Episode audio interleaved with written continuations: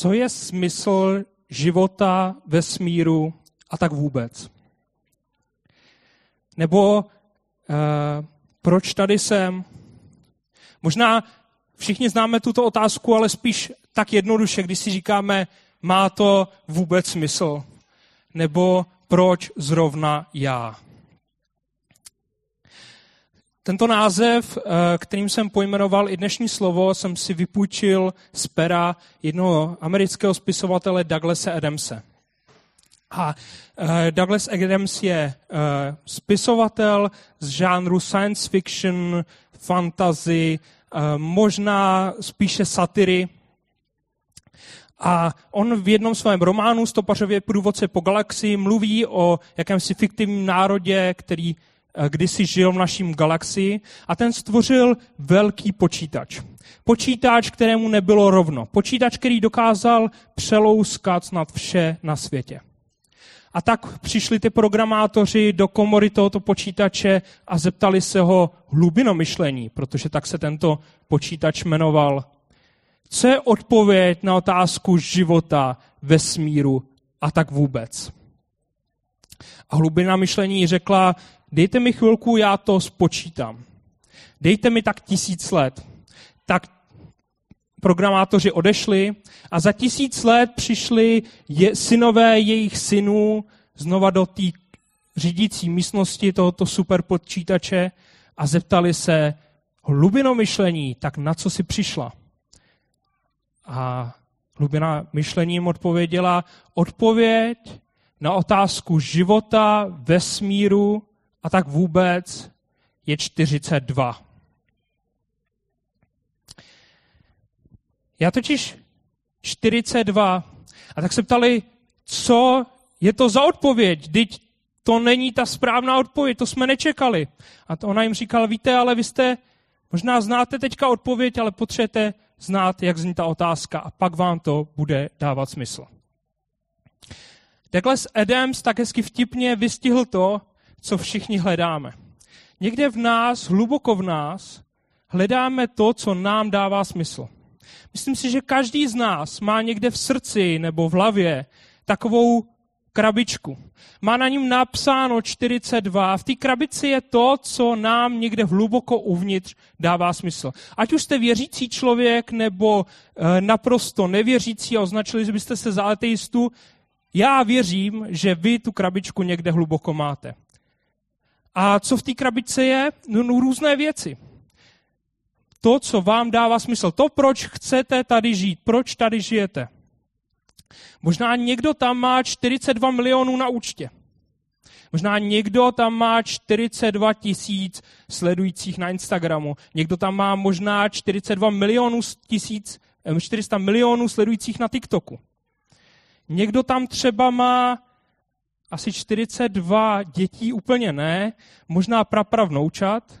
Taky nečekám, že tam někdo má 42 manželů nebo manželek, ale někdo v nás hluboko je něco, proč si říkáme, má to smysl.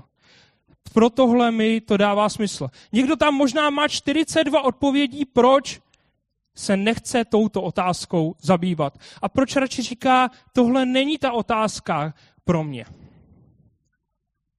Ale ať už tam máte cokoliv, ať už tam každý z nás má cokoliv, tak jako kdy pořád jsme přišel ten čas a často přichází v té chvíli, kdy se nám nějak hroutí naše ideály. Kdy si říkáme, tak co obstojí to? Obstojí to. Co mám v té krabici? A často to změníme.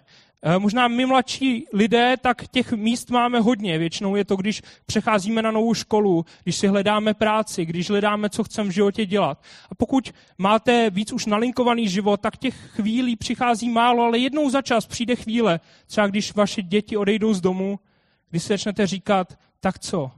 Co je ta hodnota? Proč to dává smysl? A rád bych teďka s váma proskoumal to, proč naše životy mají smysl. Chtěl bych se nad tím zamyslet. A chtěl bych se nad tím zamyslet z pohledu Bible. A chápu, že pro mnoho z vás třeba tady Bible není úplně berná mince. Ale přijde mi možná zajímavý se podívat to, co já mám v té krabici a porovnat tím, co v té krabici měl Ježíš Kristus.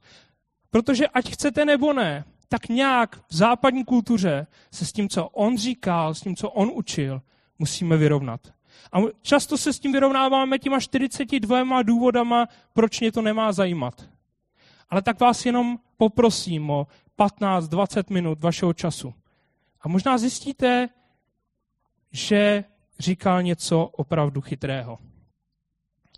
Ten náš příběh začíná přesně tím, co e, někdy my děláme.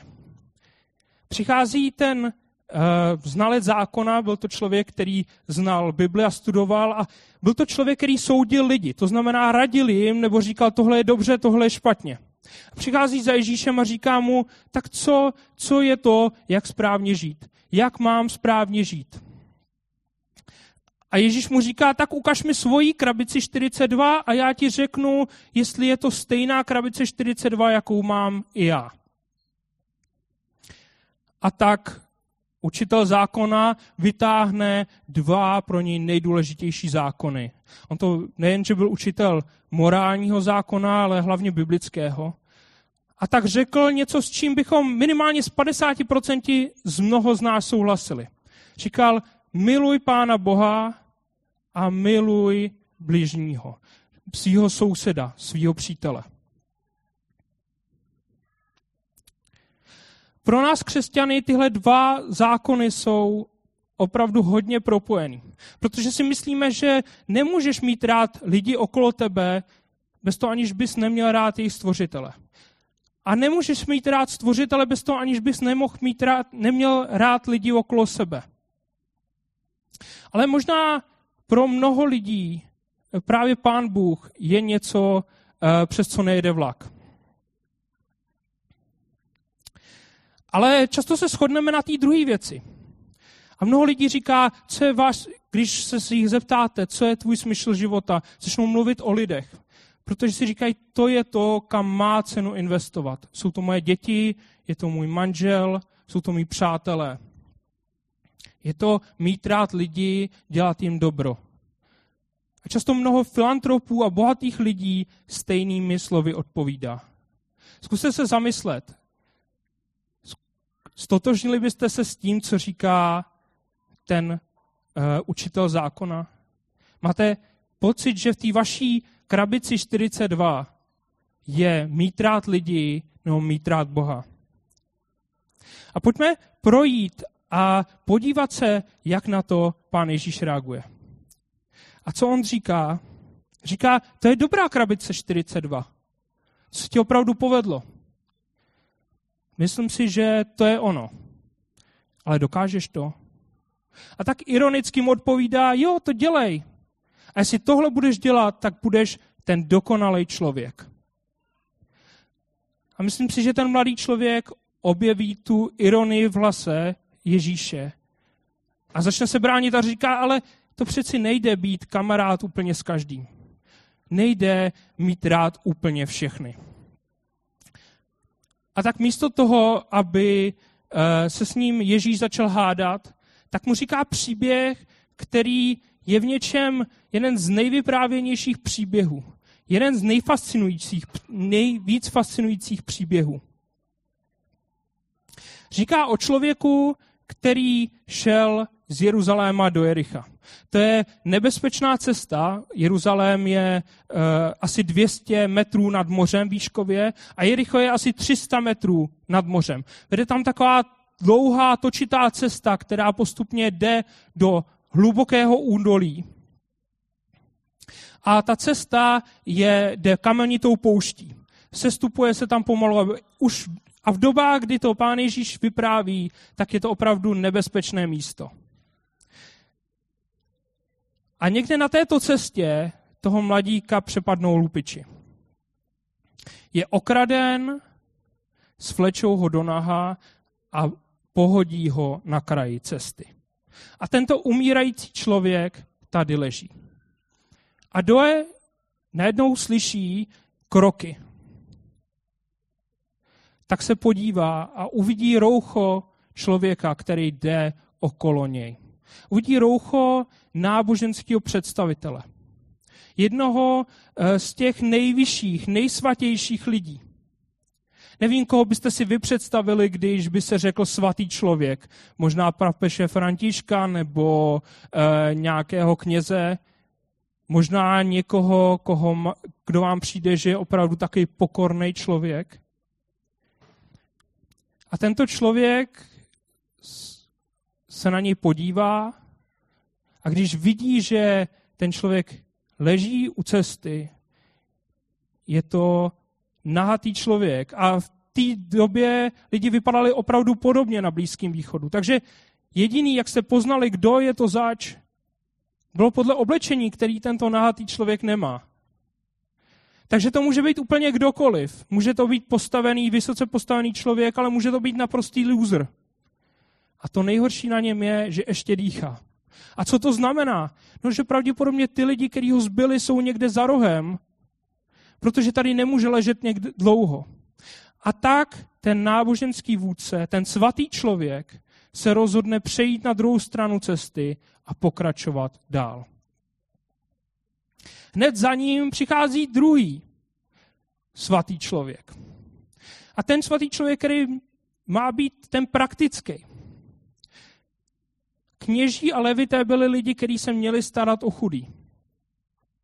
A když byste brali tu škálu svatosti, tak tady byli kněží, tady byli levité a tady byli normální lidé.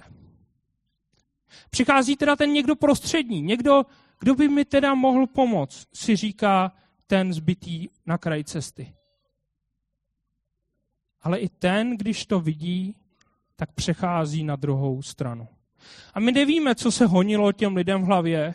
Já osobně si říkám, že by se jim mohlo honit třeba i to, teď já jsem moc důležitý na to.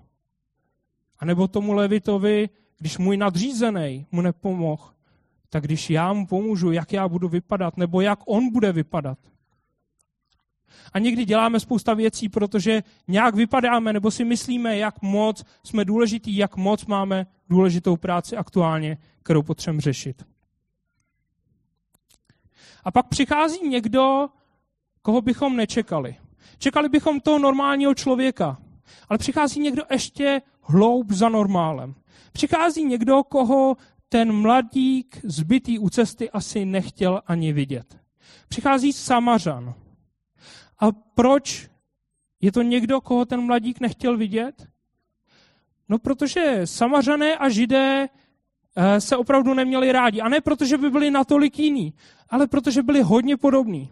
Samařané byli jako eh, takový ty nevlastní bratři židů, takový ty, kteří to měli všechno špatně. No často nás totiž popouří to nejvíc, co je nám hodně podobný, ale v něčem špatný. Minimálně jiný, než jsme my. Proto, abych ilustroval trošku ten vztah mezi Samařanama a Židama, tak někteří, nebo je dochováno, že někteří Židé se modlili každý den tuto modlitbu.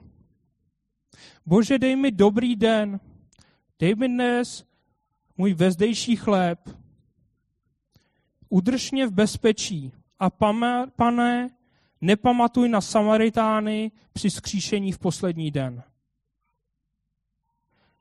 Je to jako kdyby ty lidi si v každý den v modlitbách přáli to nejhorší. A trošku si troufnu říct, že každý z nás má někoho, kdo by neřekl, že mu přeje to nejhorší. Eh, Takový my přeci nikdy nejsme, ale eh, asi úplně nepotřebujeme, aby byl součástí našeho života. Eh, podobně to vystihuje jedno přísloví, které se také říkalo, kež nikdy nespatřím Samaritána. A tomuhle mladíkovi se stalo to nejhorší, co se mu mohlo stát, spatřil Samaritána. A tenhle Samaritán se k němu sklání, vyčistí mu rány, dává ho na osla. A pamatujte na to, že možná ty lupiči jsou zatím vedlejším ohybem cesty. A odnáší ho do hostince, pravděpodobně židovského hostince, dole ve městě, kam předtím přišel ten kněz i ten levita. Já nevím, jak byste se cítili vy, kdyby vám třeba parta lidí, kteří jsou na ulici, přinesla vaše zbytý dítě. Ale asi byste si říkali, tak kdo to asi udělal? A možná stejně tak se koukali na ty obyvatele toho města, na toho Samaritána. možná ho zbyl on. A možná teďka, jenom protože se cítí blbě, ho sem přináší. A pán Ježíš se ptá toho zákonníka, tak kdo byl mu bližní? Zákonník ani nechce říct Samaritán, protože nechce ani připustit, že by tyhle lidi mohli udělat něco dobře. A tak říká, no ten, který mu pomohl. A pán Ježíš mu říká, tak jdi a dělej to stejný. A tím ukazuje něco hlubokého. Za prvý ukazuje to, že láska není omezená na objekt, který milujeme, na toho člověka, který milujeme, ale je omezená jenom náma. Říká, víš, to, jestli ty někoho máš rád, nezáleží na něm, ale na tobě.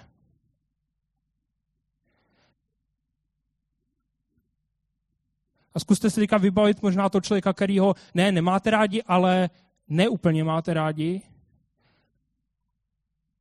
Tak to, jestli ho neúplně máte rádi, je za mě, je možná víc váš problém, než problém toho člověka. Ale chápu, že někdy lidi dokážou být otravní. Ono, tenhle příběh by tady mohl skončit a mohl by mít úžasnou morální poentu, kterou bychom si všichni odnesli. A tu tak teďka jděte a mějte rádi ty lidi, který nemáte rádi. Protože to je jenom váš problém. A opravdu by takový byl s jedním malým detailem. Kdyby ten člověk zbytý úk na kraji cesty byl ten Samaritán a kdyby ten, kdo mu pomohl, byl ten mladý zákonník, ten mladý žid. Potom by to vypadalo takhle, jděte a mějte rádi ostatní lidi. Ale protože to tak není, myslím si, že tady dochází často k velkému omylu. A i já často tenhle omyl dělám. Protože bez ohledu na to, jak moc je to náš problém, že lidi nemáme rádi okolo sebe, my si nemůžeme sami pomoct.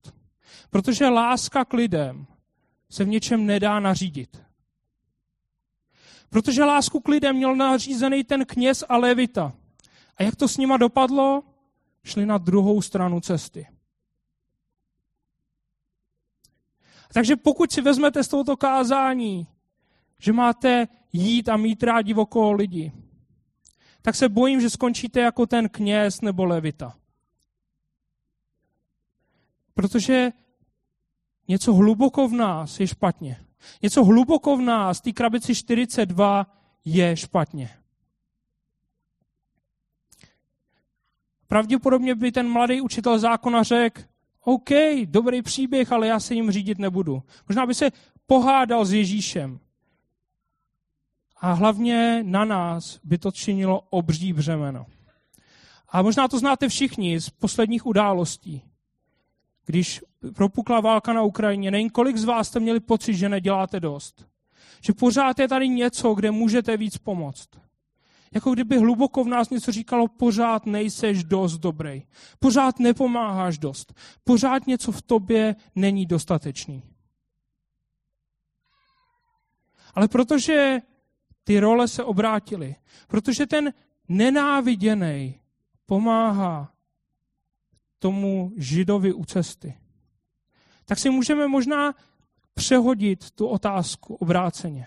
Protože ten, kdo se může vzít, jako zákon, ten zákonník se totiž může vzít ne do role Samaritána, ale do role toho člověka, na kraji cesty. A proto myslím, že pán Ježíš se ptá na zásadní otázku. A pokud se doteď neposlouchali, tak zkuste chvilinku poslouchat, protože to je možná to nejdůležitější, co dneska řeknu.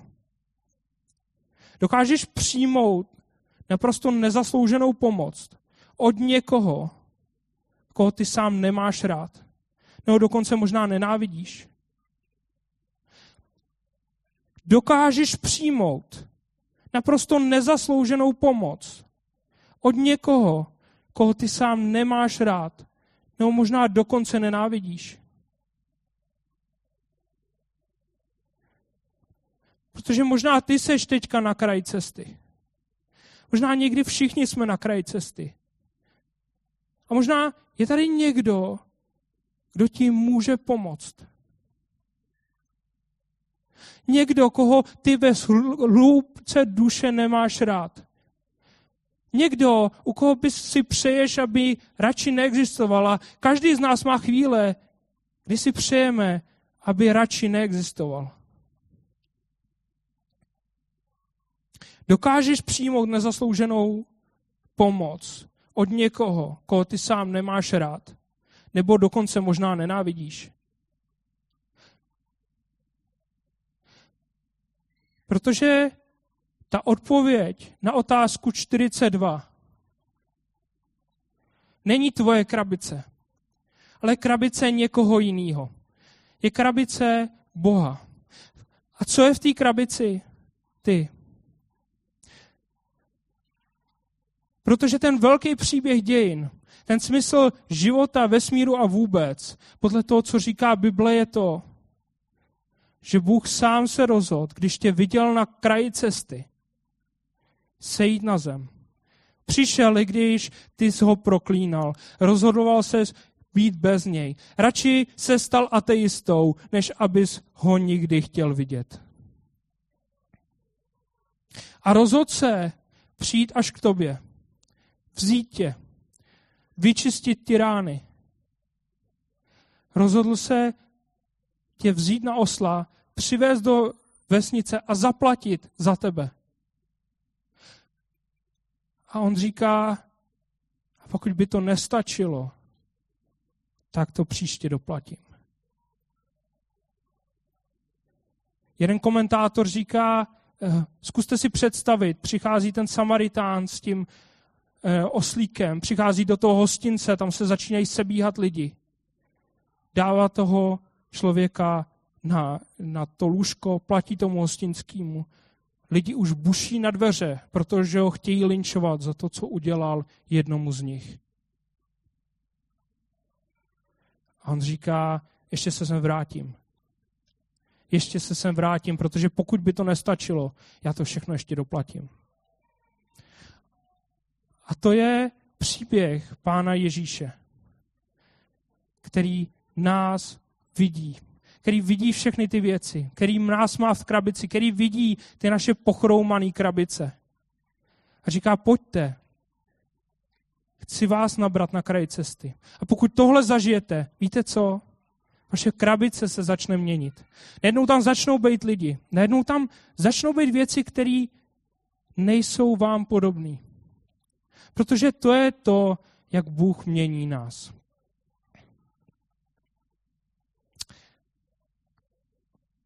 Jak tohle obstojí před tvojí krabicí?